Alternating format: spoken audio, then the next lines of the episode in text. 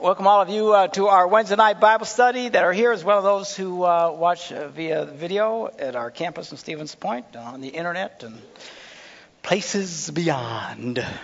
We are in the book of Genesis, taking a look into the Old Testament here.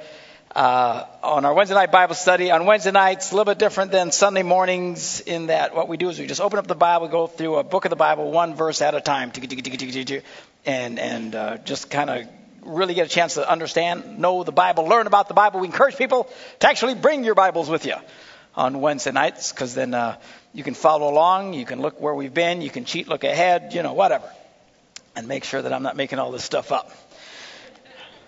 All right, so we are in the book of Genesis. Now, the Genesis, Genesis uh, is, is it's about about the beginnings. How did we get to where we are today? Uh, and uh, it starts out very quickly in, in big chunks. It's, you know, uh, creation, Adam and Eve, Cain and Abel, Noah and the flood, da da da da, just kind of boom boom, very quickly moving through history, and then boom, it gets to Abram, who's going to get his name changed to Abraham He's the father of faith.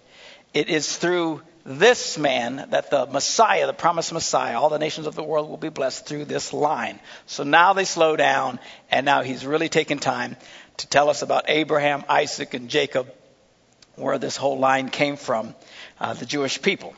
Okay, now we are uh, in chapter 16.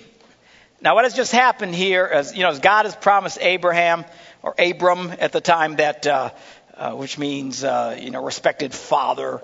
Um, that uh, he's going to become the father of a multitude. He's going to be, you know, have all these descendants after him and have a great nation and stuff. And uh, Sarai, his wife, Sarai, or however you want to say it, um, uh, was barren, and she wasn't able to give him any children. And they were getting along in years. Uh, Abraham is I don't know where we're at, somewhere in his 80s, I think, at this point. Uh, but uh, Sarai comes up with this great plan. Says, "Look, God's trying to give you children. Obviously, I, I can't do this. So take my maidservant, uh, uh, Hagar, and and you you can uh, have a baby with with her." And Abraham goes, "Okay." And uh, no big objections on Abraham's part, but uh, but then, then in verse 5, which is where we left off, which I thought was rather hilarious, uh, this girl gets pregnant, and then Sarai says to Abraham, Abram, this is your fault. You're responsible for the wrong I'm suffering. I'm thinking, wait a minute, this was your idea, woman. But he was smart and he didn't say that. But uh, so he says, now this woman despises me. She, you know, may the Lord judge between you and me. She's all upset. And Abram says, Well, your servant is in your hands. In other words, whatever you want, woman. So he says, Do with her whatever you think best. Uh, always a good line of reasoning for men dealing with women. Whatever you think, dear. Yes, yes, dear. Yes, dear. Yes, dear. If you're engaged and thinking about getting married, start practicing now, men. Yes, dear. Yes, dear. Yes, dear. Yes, dear. All right. Then anyway, Sarai mistreated Hagar, so she fled from her. Because at this point, Sarah, Sarah had just, you know, was was uh, very angry and, and upset that she was pregnant and she wasn't. And anyway, they gave each other a hard time. Well, so anyway, uh, Hagar takes off. You know, Sarah's being so mean to her. And an angel of the Lord found Hagar near a spring in the desert. It was the spring that is beside the road to Shur. Uh, that's just uh, south of Green Bay here. But uh, I don't know where the road is sure. I have no idea. And he said, Hagar, servant of Sarai, where have you come from? And where are you going? And she said, I'm running away from my mistress, Sarai, she answered. Uh, then the angel of the Lord told her, Go back to your mistress and submit to her. And the angel added, I will so increase your descendants that they will be too numerous to count. So God starts promising blessings to this woman through this child who is still a descendant now of Abram, not the descendant that God wants as his chosen people. Um, he, God really, we're going to see this in a minute. God wants to do this through Sarai. Okay, uh, because he wants to be the most glorified in the hardest of circumstances, which is something for us to, to think about. You know, you say, man, I'm having a hard time. Why am I having such a hard time? Why is God not answering my prayers right away?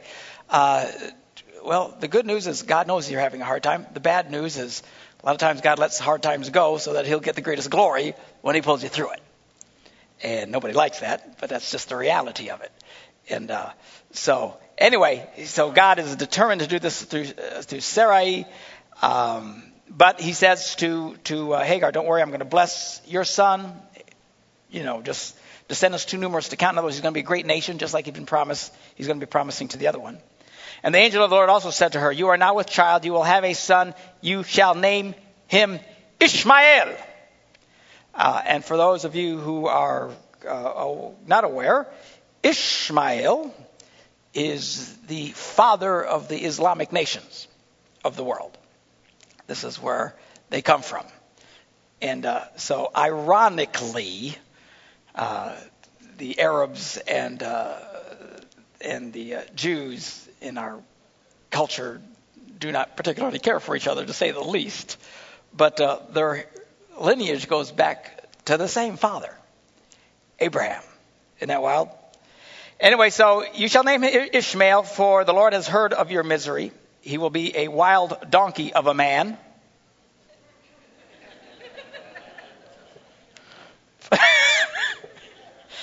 when God calls you jackass before you're even born, that's bad news, man. I don't know what that's what that's about. But uh, but it just, it just what, he, what he's talking about is he's just going to be a real tough guy. Uh, his hand will be against everyone, he says and everyone's hand will be against him. He will live in hostility toward all his brothers. He's just going to be somewhat of a pain, if you will, but a, a very strong uh, patriarch of, and eventually a very great nation. Okay, so she gave this uh, name to the Lord who spoke to her. He, she says to him, You are the God who sees me. Isn't that great? That's you are the God who sees me. Because I'll tell you one thing that when you're going through a hard time, it's easy to feel God doesn't see me. He's not aware of where I'm at. He's not aware of my suffering. He doesn't know what I'm dealing with. And here she responds to God and says this wonderful thing about God You are the God who sees me. Isn't that great? For she said, I have now seen the one who sees me. That is why the well was called Beer Lahai Roi, which is still there between Kadesh and Bered. Now, that was still there when this was written. I don't know if it's still there today, but anyway. So Hagar bore Abram a son, and Abram gave him the name Ishmael to the son she had born. Here we go. Here's the age. That's right, 86. Abram was 86 years old when Hagar bore him Ishmael. Well, when Abram was 99 years old, okay, so now Ishmael's, you know, he's in, hitting 13 here. When, when he was 99 years old, the, the Lord uh, appeared to him and said, I am God Almighty. Walk before me and be blameless. I will confirm my covenant between me and you and will greatly increase your numbers. Um, and it's real interesting again. This covenant, when God first appeared and spoke to Abram, he gave him this incredible promise for apparently no reason in the world. I mean, it wasn't, it wasn't like he had done something special. He eventually does some incredible things, which we will read about. But uh, here God gives this incredible promise, just shows up and he sees something in Abram and makes an incredible promise to a guy who never earned it. And we've talked about this, and you'll hear me repeat it many, many times. But God has always known the key to unlocking the potential in a man is to treat him with great respect before he earns it. And uh, good for us to keep in mind, ladies, with your husbands and your sons. All right, so, um, so anyway, uh, he says, I will confirm my covenant between you and me and will greatly increase your numbers. Abram fell face down, and God said to him, As for me, this is my covenant with you. You will be the father of many nations. No longer will you be called Abram. Your name will be Abraham. And now we've got the name Abraham, which means, well, Abram means a, a, a, great father or great leader, whatever. Abraham means father of great nations or the father of a multitude. For I made you a father of many nations, he said. That's why he's called him Abraham now. I will make you very fruitful. I will make nations of you, and kings will come from you. I will establish my covenant as an everlasting covenant between me and you and your descendants after you for the generations to come, to be your God and the God of your descendants after you. The whole land of Canaan, where you are now, an alien, I will give as an everlasting possession to you and your descendants after you. I will be their God. And of course, it wasn't until a good 400 plus years later that this actually came to pass when they came out of the land of Egypt and God gave them the land of Canaan. Um, then God said, to, said to, which is another point to keep in mind, not that it'll take God 400 years to answer your prayers because you'll be pretty much dead, but uh, things don't always happen immediately. It doesn't mean they're not going to happen. If you will trust God, God can make a way where there is no way. He can turn around circumstances, no matter what your circumstances are saying to you today, if you will trust Him. And here's what's great about Abraham he trusted God even though there was no evidence that God would do any of this. Because he was still, as far as Sarah was concerned, had no child through her. Okay? So, uh, and it says because, and we read this earlier, I think in the previous chapter, that, that phrase where it says Abraham believed God, or Abram believed God, and it was credited to him as righteousness.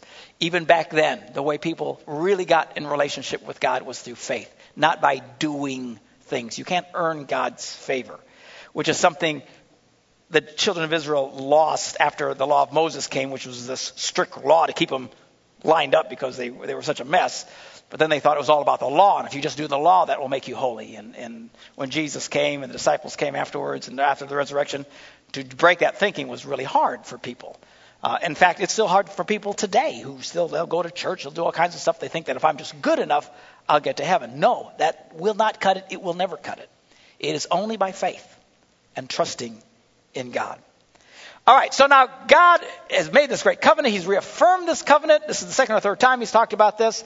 And now God is going to uh, give them a sign that this is a covenant, an everlasting covenant between you and me.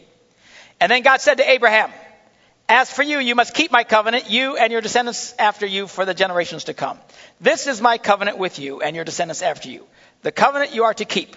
And then he gives them this new rule, this new sign of being in covenant with God. Every male among you shall be circumcised. Ouch. Um, now, I don't really understand this. What cutting the end of one's weenie has to do with anything. But this was a major deal. I'll tell you one thing, God sure knew how to get a guy's attention. You know. So this was the thing. He said, You will be circumcised, and all of your descendants will be circumcised. This is how you will uh, acknowledge this covenant that I'm making with you. All right? So you are to undergo circumcision, and it will be the sign of the covenant between you and between me and you. Um, by the way, this was a major, major, major, major rabbit and I won't go over it because if you've been coming to these at all, you know that we've talked about this ad nauseum because you can't read the New Testament without talking about it. But circumcision was a big deal in the New Testament. They fought about this. They couldn't get past this fact that you have to be circumcised. And then of course, they just, you know, taught that no, you don't have to be circumcised. It's, it's, it's about relationship with God and stuff. But for the people who really were raised in all of this, this is a really fundamental thing. Now, this is even before the law of Moses. That's why they were so intense about it. This was the sign of covenant between Abraham and God. How can you not do this? And it was really problematic for them. But you can just see if you've been raised in this all your life and you really understand the Old Testament, why it was so difficult for some of them, so many of them, to let go of this doctrinal point, and they fought about this forever in the New Testament. Even though they ruled that believers didn't have to be circumcised, it still was a problem. Everywhere Paul went, there were guys who followed him saying, You have to be circumcised, and they always had this big fight. But it all starts here. For the generations to come, every male among you who is eight days old must be circumcised, including those born in your household or bought with money from a foreigner, i.e., slaves. Those who are not your offspring whether born in your household or bought with your money, they must be circumcised. Everybody in this deal, anybody connected with you must be circumcised. My covenant in your flesh is to be an everlasting covenant. Any uncircumcised male who has not been circumcised in the flesh will be cut off from his people. He has broken my covenant. Again, you can see the intensity of this covenant and why it was so difficult for these guys to let go of it. And boy, you wanted to really get technical, you could have quoted back to Paul. Look, it says this will be an everlasting covenant. And of course, in the New Testament, what they started teaching was that uh, the circumcision that is an everlasting covenant is not so much the circumcision of the flesh, but the circumcision of the heart, cutting away that which is useless and, and, and that kind of thing. But you can see again, if, if you were Jewish, if you were brought under this boy, they took this really seriously. So God also said to Abraham, As for Sarai, your wife, you are no longer to call her Sarai, which is too bad because I was having fun saying it. But her name will be what? Sarah. There's we got the name. Abraham and Sarah. Now those names make sense. Abram, Sarai, what is this? It's Abraham and Sarah. Now don't call her this anymore. You call her Sarah from now on. I will bless her and she will surely give you a son by her. I will surely give you a son by her. I will bless her so that she will be the mother of nations. Kings of peoples will come from her. Which is just absolutely amazing. It never says why God chose that. But it's just interesting. I think again that God chose her knowing that she was barren and knowing the only way this could even come would be as a fulfillment of God's promise to them. And by having faith in that. Easy to have children by Hagar. You need God to do something special to have children by Sarah. And that's what he set up. So Abraham fell face down. He laughed and said to himself, Will a son be born to a man a hundred years old? Will Sarah bear, bear, a child at age 90? Now, I got to tell you, this confuses me. I, I, don't understand this, and there's many things here that I don't understand in Genesis, and there's some really weird stuff coming up in a minute. But uh, uh, if we get that far, but uh, because to us that would make sense. You're going to have father or child at 100 years old. I mean, come on, a lot of us would be thrilled to get to 100. Sarah's at 90. But these guys live for almost 200 years, even at this time. So why that was such a stretch for them, I don't know. Now, a lot of people thought uh, and have have taught that they believe that by this time uh, Abraham was probably in, in need of Viagra or something like that. And uh, if you get my gist without getting into too much detail here.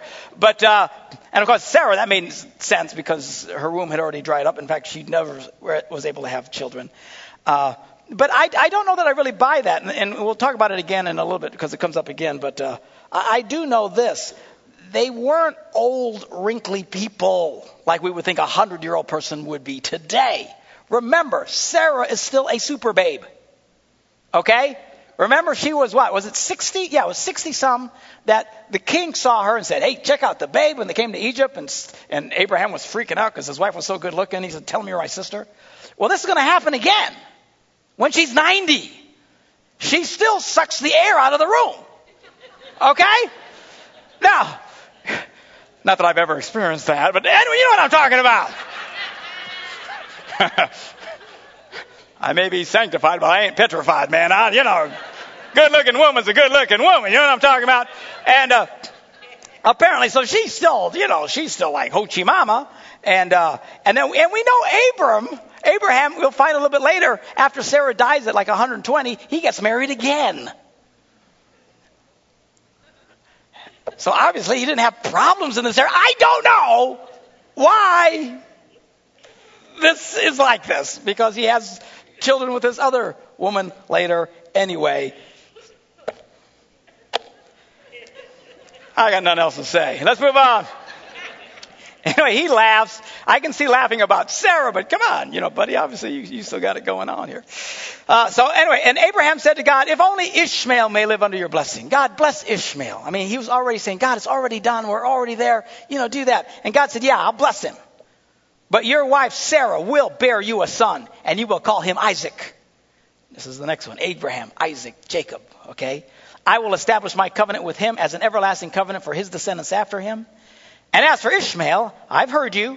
I will surely bless him. I will make him fruitful, and he will greatly increase his numbers. He will be the father of twelve rulers, and I will make him into a great nation. But my covenant I will establish with Isaac, whom Sarah will bear to you by this time next year. So now God's getting really specific. They've been waiting a long time. By this time next year, you're going to have Isaac. When he had finished speaking with Abraham, God went up from him. On that very day, Abraham took his son Ishmael and all those born in his household or bought with his money, every male in his household, and circumcised them. Ouch. As God had told him. It's one thing when you're eight days old, it's another when you're 99. Abraham was 99 years old when he was circumcised, and his son Ishmael was 13. By the way, to show you the connection here, we all know when you think of circumcision, you think of the Jewish nation, right? And, and, and, and then you have people who are not circumcised, Gentiles and stuff like. But do you know there is another great religion and nation that also practices circumcision? Anybody got a guess who that might be? Islam. Same daddy. This guy was 13 when it happened. And it's not just the Jews who practice circumcision, it is also uh, Muslims practice circumcision as well. It all started back on this day. Very interesting. So Abraham and his son Ishmael were both circumcised on the same day, and every male in Abraham's household, including those born in his household or bought from a foreigner, was circumcised with him. All right, now, the Lord, in chapter 18, uh, the Lord appeared to Abraham near the great trees of Mamre while he was sitting at the entrance to his tent in the heat of the day. Abraham looked up and saw three men standing nearby. Now, it doesn't say how, and I don't quite get this because we just talked about God had spoken to Abram and then he went up from him and stuff. I don't know what it was that Abram saw, or now Abraham saw. We know that God never appeared as God in front of anyone uh, because no one can see God and live, the Bible says. The one who got the closest to it was Moses, where he wanted to see God. And he said, Man, if I, you see me, you're going to be toast. And uh, he said, Well, I'll let you see just a little, little piece of, as, as he's walking away, kind of a thing. And uh, that was the closest anyone did. And in fact, just from that one experience, the Bible says uh, Moses' face just shone so brightly just reflecting from what he saw. His face was so bright, they had to put a veil over him. They couldn't even look at him and it lasted. I don't know how long it lasted. 30 days. So anyway, it was a while when, uh, you know, just from that one experience. So I don't know exactly what he saw. Uh, if it was an angel that came in God's sense, if it was a vision. I do know this. All of a sudden, these three guys show up. The implication, as we'll see in a second here, is that they're angels. But one of them, Abraham recognizes as the Lord. Now, again, it can't be the Lord, Lord, Lord God because he toast him alive. Okay? So you say, how do you explain it? I don't. I don't know. I don't get it. I don't. There's all kinds of little things in this that I don't quite get. All I know is he sees three men, and right away he recognizes that that this is God uh, with them. Um, most Bible people will just tell you that they were just three angels, and the one angel represented God. And that's fine. I guess that makes sense. But anyway, Abraham looks, he says, the, th- the three men standing nearby them. When he saw them, he hurried from the entrance of his tent to meet them and bowed low to the ground. Immediately he identifies something. And he says, If I have found favor in your eyes, my Lord. Right away, he, he recognized one as, as representing God. Uh, do not pass your servant by. You know, if, if, if, if I found favor, if you really like me, don't leave. Uh, let a little water be brought, and then you can all wash your feet and rest under this tree. Let me get you something to eat so you can be refreshed and then go on your way now that you have come to your servant. Very well, they answered. Do as you say. So Abraham hurried to the tent of Sarah. Quick, he said, get three seeds of fine flour and knead it and bake some bread. And then he ran to the herd and selected a choice tender calf and gave it to a servant. Said, chop him up. We're going to eat some tender calf. Uh, and then he brought some curds and I wonder if they were fried cheese curds, but some curds and and Wisconsin version. Uh, uh, curds and milk and, and, and the calf that had been prepared and set out before them, and they ate, and he stood near them under a tree. Interesting, obviously, the angels could eat. Uh, and then one of them says, uh, where's, uh, where's your wife Sarah? And they're in the tent, he said. And the Lord said, again, whoever's speaking as, as the Lord here, I will surely return to you about this time next year, and Sarah, your wife, will have a son. Again, the promise. Now, Sarah was listening at the entrance of the tent. She was eavesdropping, which was behind him. And Abraham and Sarah were already old and well advanced in years, and Sarah was past the age of childbearing. So Sarah laughed to herself as she thought, After I'm worn out and my master is old, will I now have this pleasure? Again, leads one to think that it was kind of all over with with these two. Again, the guy has another wife after she dies. I, I, you know, you figure it out. Maybe he just got re-energized here and he was still good 50 years later. I, I don't know. Um, but it's interesting that she says, I will now have this pleasure.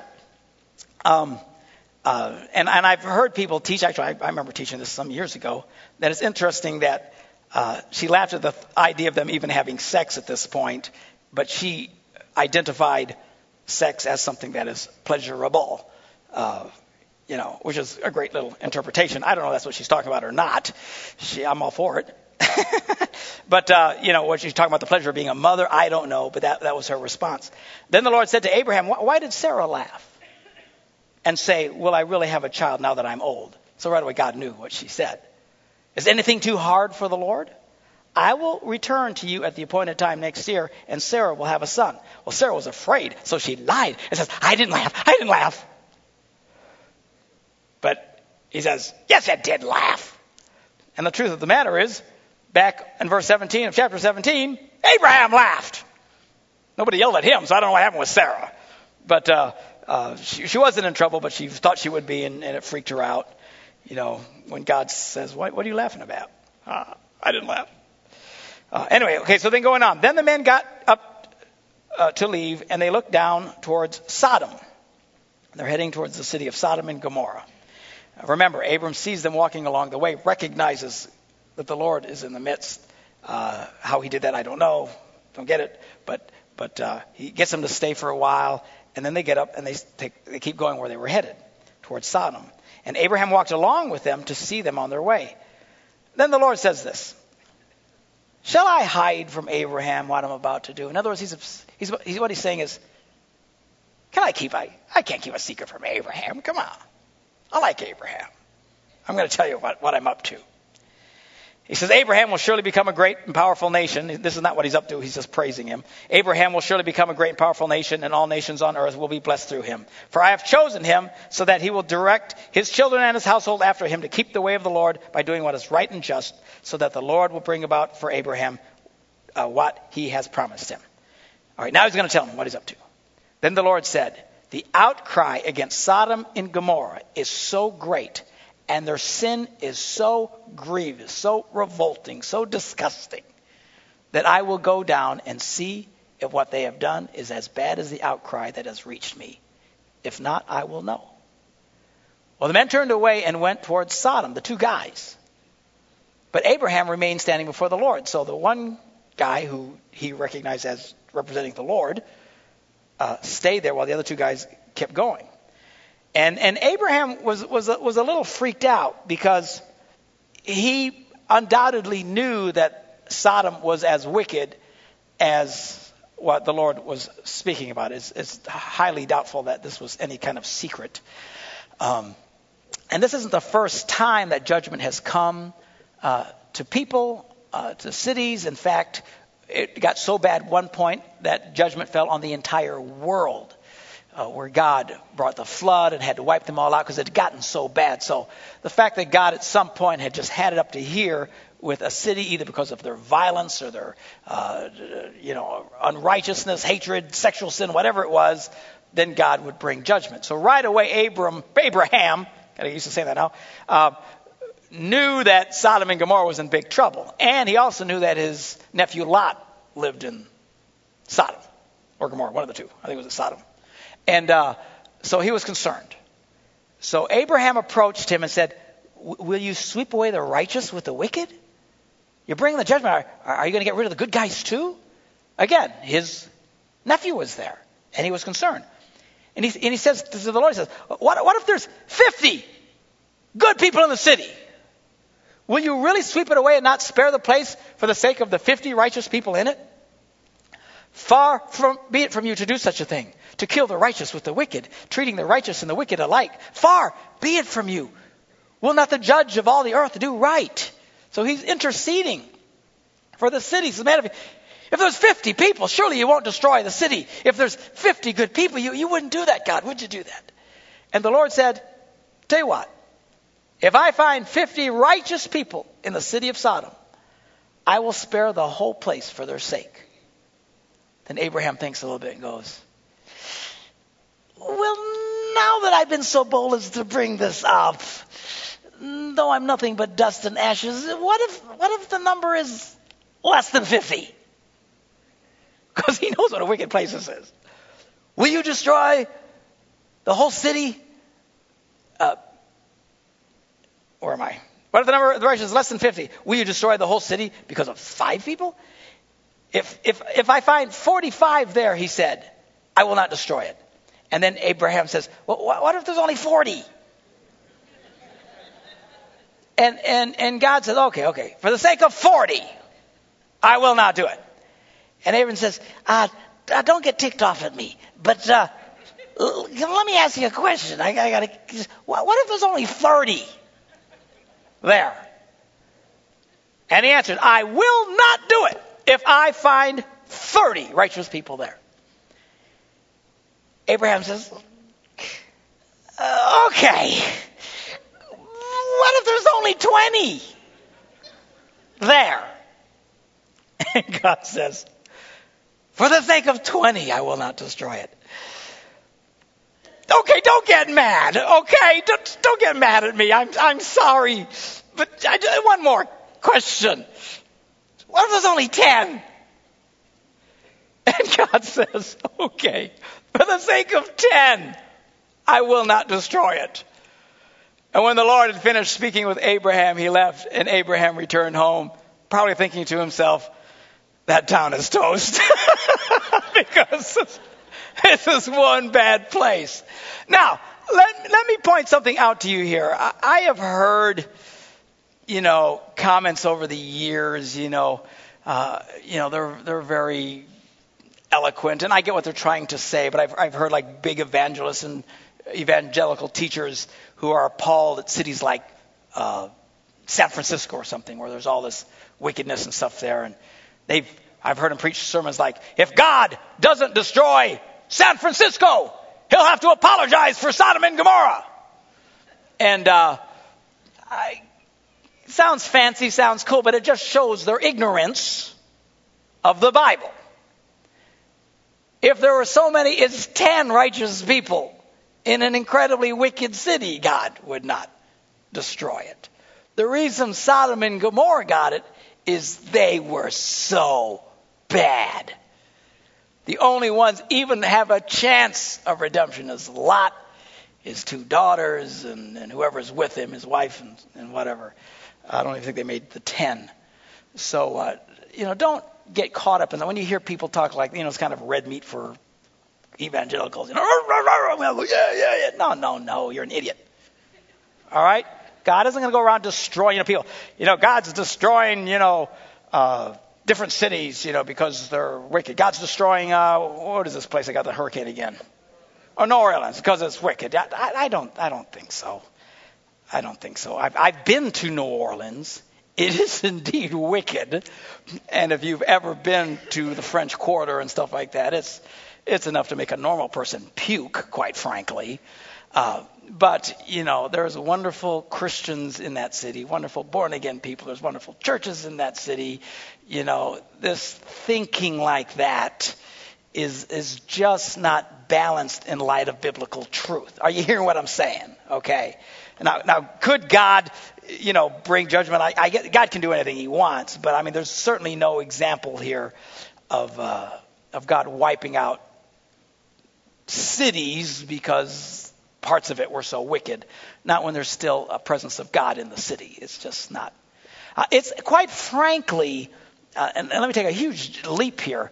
Uh, one of the reasons why many Bible scholars believe that uh, the rapture, that uh, if you know what I'm talking about, I don't have time to explain to you, but, but the rapture, when, when, when Christians will be caught up uh, to, to meet the Lord, will occur before the Great Tribulation you know, falls on the earth. There's always great debate. There's people who believe Christians will not be raptured before the Great Tribulation, that will live through the whole thing and that will be raptured at the last second.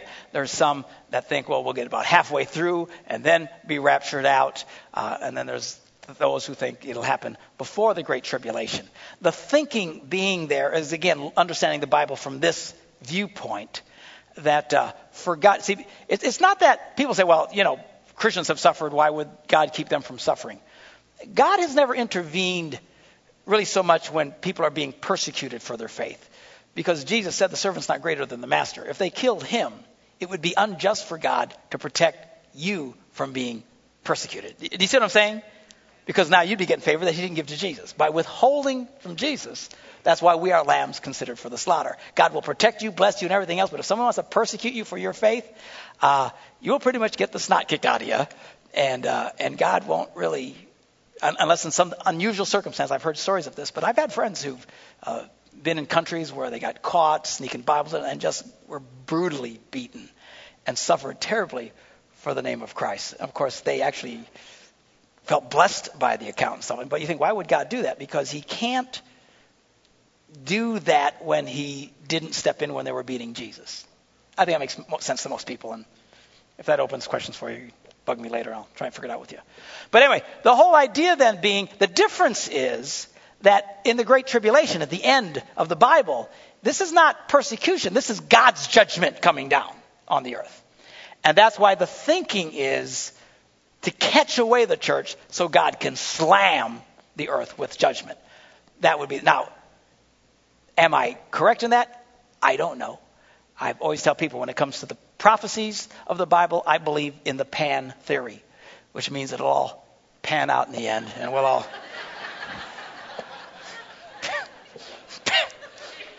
people fight over the dumbest stuff, you know. Who cares? I believe it'll be happening. I believe it happens. I think we're all going to find out, you know. What you say isn't going to change anything. But that's the idea here because God's judgment coming, he would remove the righteous first because that's what he did in all that based on this picture that we're seeing here. Okay, so anyway, the two angels meanwhile show up at Sodom in the evening and Lot was sitting in the gateway of the city. When he saw them, he got up to meet them and bowed uh, with his face down to the ground. My lords, he said, please turn aside to your servant's house. You can wash your feet and spend the night and then go on your way early in the morning. Now, again, why he would bow down. Did he recognize them as angels? I, it doesn't say. I don't know. How did they see these two guys and boom? You know, Abraham right away recognized the presence of God uh, with one, recognized them as, as, uh, as, as, angels from God right away. Lot saw something. Uh, I don't know. But anyway, he right away prostrates himself before them and says, you know, come stay with, with me in my house. And I said, no, we'll spend the night in the square. Well, Lot freaks because he knows what kind of city this is. Okay, you won't be safe in the square with this city. This, here, this is a city that is completely given to sexual sin. They have lost their minds. There is no restraint in this city. Uh, but he insisted so strongly that they did go with him and entered his house. So they did come over to the house. And he prepared a meal for them, baking bread without yeast, unleavened bread, and they ate it. Before they had gone to bed, all the men from every part of the city of Sodom, both young and old, surrounded the house. They too had seen the two guys. Now, surely they did not recognize them as angels, but they must have been pretty good looking guys. I would think angels would be kind of, you know, hey, check out the, the stud, you know manly men showing up, you know. So these guys see, wow, you should see these two guys that just came into town. And these guys are so consumed by lust, in this case, homosexual lust. It is the men who come. They called out to Lot and said, hey, where are those guys that came to you tonight? Hoochie mama. Bring them out to us so we can have sex with them. This is the sin of Sodom. Why homosexuality is referred to as sodomy um, people who argue that uh, this city has nothing to do with homosexuality are delusional and ludicrous. I will say this this city was so given to sin, that's what brought um, judgment, and the fact that there was no believer, there was no none righteous there. The only one even close was, was Lot and his family. This is what brought judgment. It wasn't just because they were homosexuals. Um, and we got to be careful with that. God brought judgment on all kinds of people for all kinds of different things. And to uh, just, you know, walk around with these signs of God hates homosexuals, you know, just chill out a little bit, okay? Uh, you know, if, if that was the case, God would have brought judgment when the first thing started. Okay, it was that it had gotten so bad. Obviously, it was a sin. God considers it a sin. The Bible's always said this particular type of sexual activity is sin. Uh, but it was that it had gotten so bad and there was no righteous people there and it was, it was, they were so poisoned that here two good looking guys show up and the whole city goes nuts with lust. And these guys want to have sex with them. And I've often thought, you know, had they had sex with Lot? You know, was the fact that these two guys that we hadn't had sex with before, here's a new guy. Had he already been raped by these men? Entirely possible. On the other hand, maybe, you know, it was just because these guys were so good looking that they wanted to have sex with them. It doesn't say.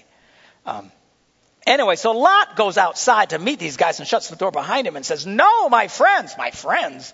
You need some new friends, Jack. Don't do this wicked thing. And then listen to what he says. Look, I have two daughters who've never slept with a man. Let me bring them out to you, and you can do anything you like with them. Can you imagine being the two daughters? Dad!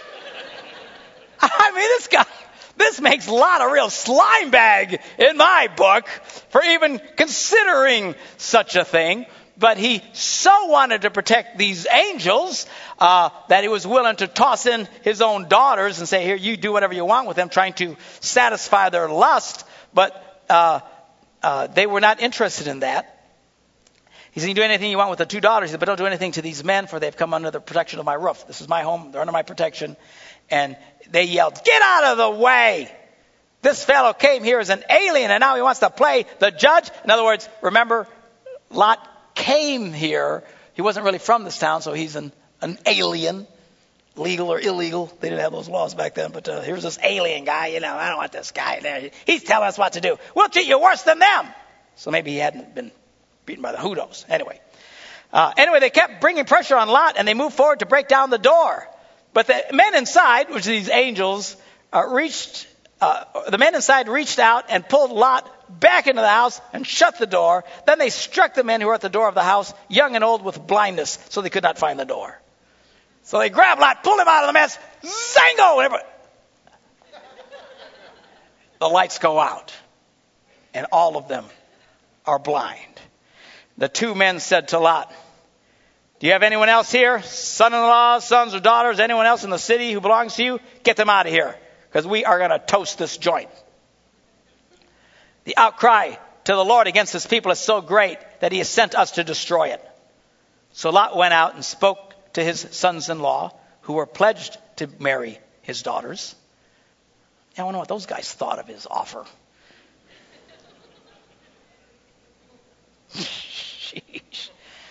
And he said, Hurry and get out of this place because the Lord is about to destroy the city. But his sons in law thought he was joking. I don't know, a couple of angels show up and zap everybody blind in the city. I think I'd pay attention. But they thought he was joking. With the coming of dawn, the angels urged Lot, hurry, take your wife and your two daughters, get out of here. So really all that gets out of there are four people. It's below the ten, it's just four. The sons-in-law could have got in on the deal. They really made a mistake by sticking around.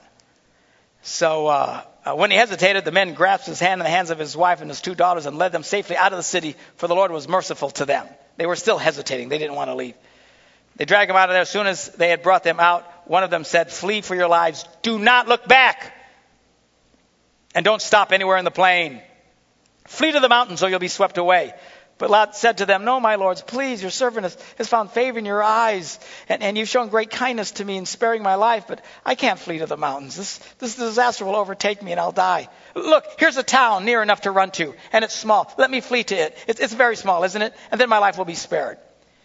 And the angel says, Okay, very well, I will grant this request too. I will not overthrow the town you speak of, but flee there quickly, because I cannot do anything until you reach it. That's why the town is called Zoar, which means itty bitty town. Uh, by the time Lot reached Zoar, the sun had risen over the land. Then the Lord rained down. And it's interesting. I can't do anything till you get out of here. See, there again is that thinking of why, for those who believe that rapture will come first, the people have got to get out of the way before God can hammer the place. All right? Uh, so, anyway, the Lord rained down burning sulfur on Sodom and Gomorrah. For the Lord, from the Lord out of the heavens. So here comes uh, burning sulfur rains down on these cities and completely destroys everybody and everything because they were so totally, completely wicked. And uh, even the son in laws because they didn't get out of there. Thus he overthrew those cities and the entire plain, including all those living in the cities, also all the vegetation in the land. But Lot's wife disobeyed. The angel said, Whatever you don't look back. She turns around, she looks back, and the Bible says she instantly became a pillar of salt. Don't look back. Another great sermon there, by the way. You know, Jesus talks about if you put your hand to the plow, you don't look back. Keep looking forward. Press forward. Paul the Apostle said, Man, I keep pressing forward. I forget the things that are behind. Why? There's this attitude in, in faith of you don't look back. You don't look back. Now, lots of people are constantly looking back. The good news is you're not going to get turned into a pillar of salt. But the thinking here is, man, when you're walking with God, when you're going with God, quit doing this. Some people look back and they almost kind of miss the world or the life that they came out of. Don't do that. Some people, they're, they're so fixated on their failures. They fail and they're constantly looking back and reliving their failure and wondering why was their failure and, and I shouldn't have failed. God, you must not love me because I failed. Quit that.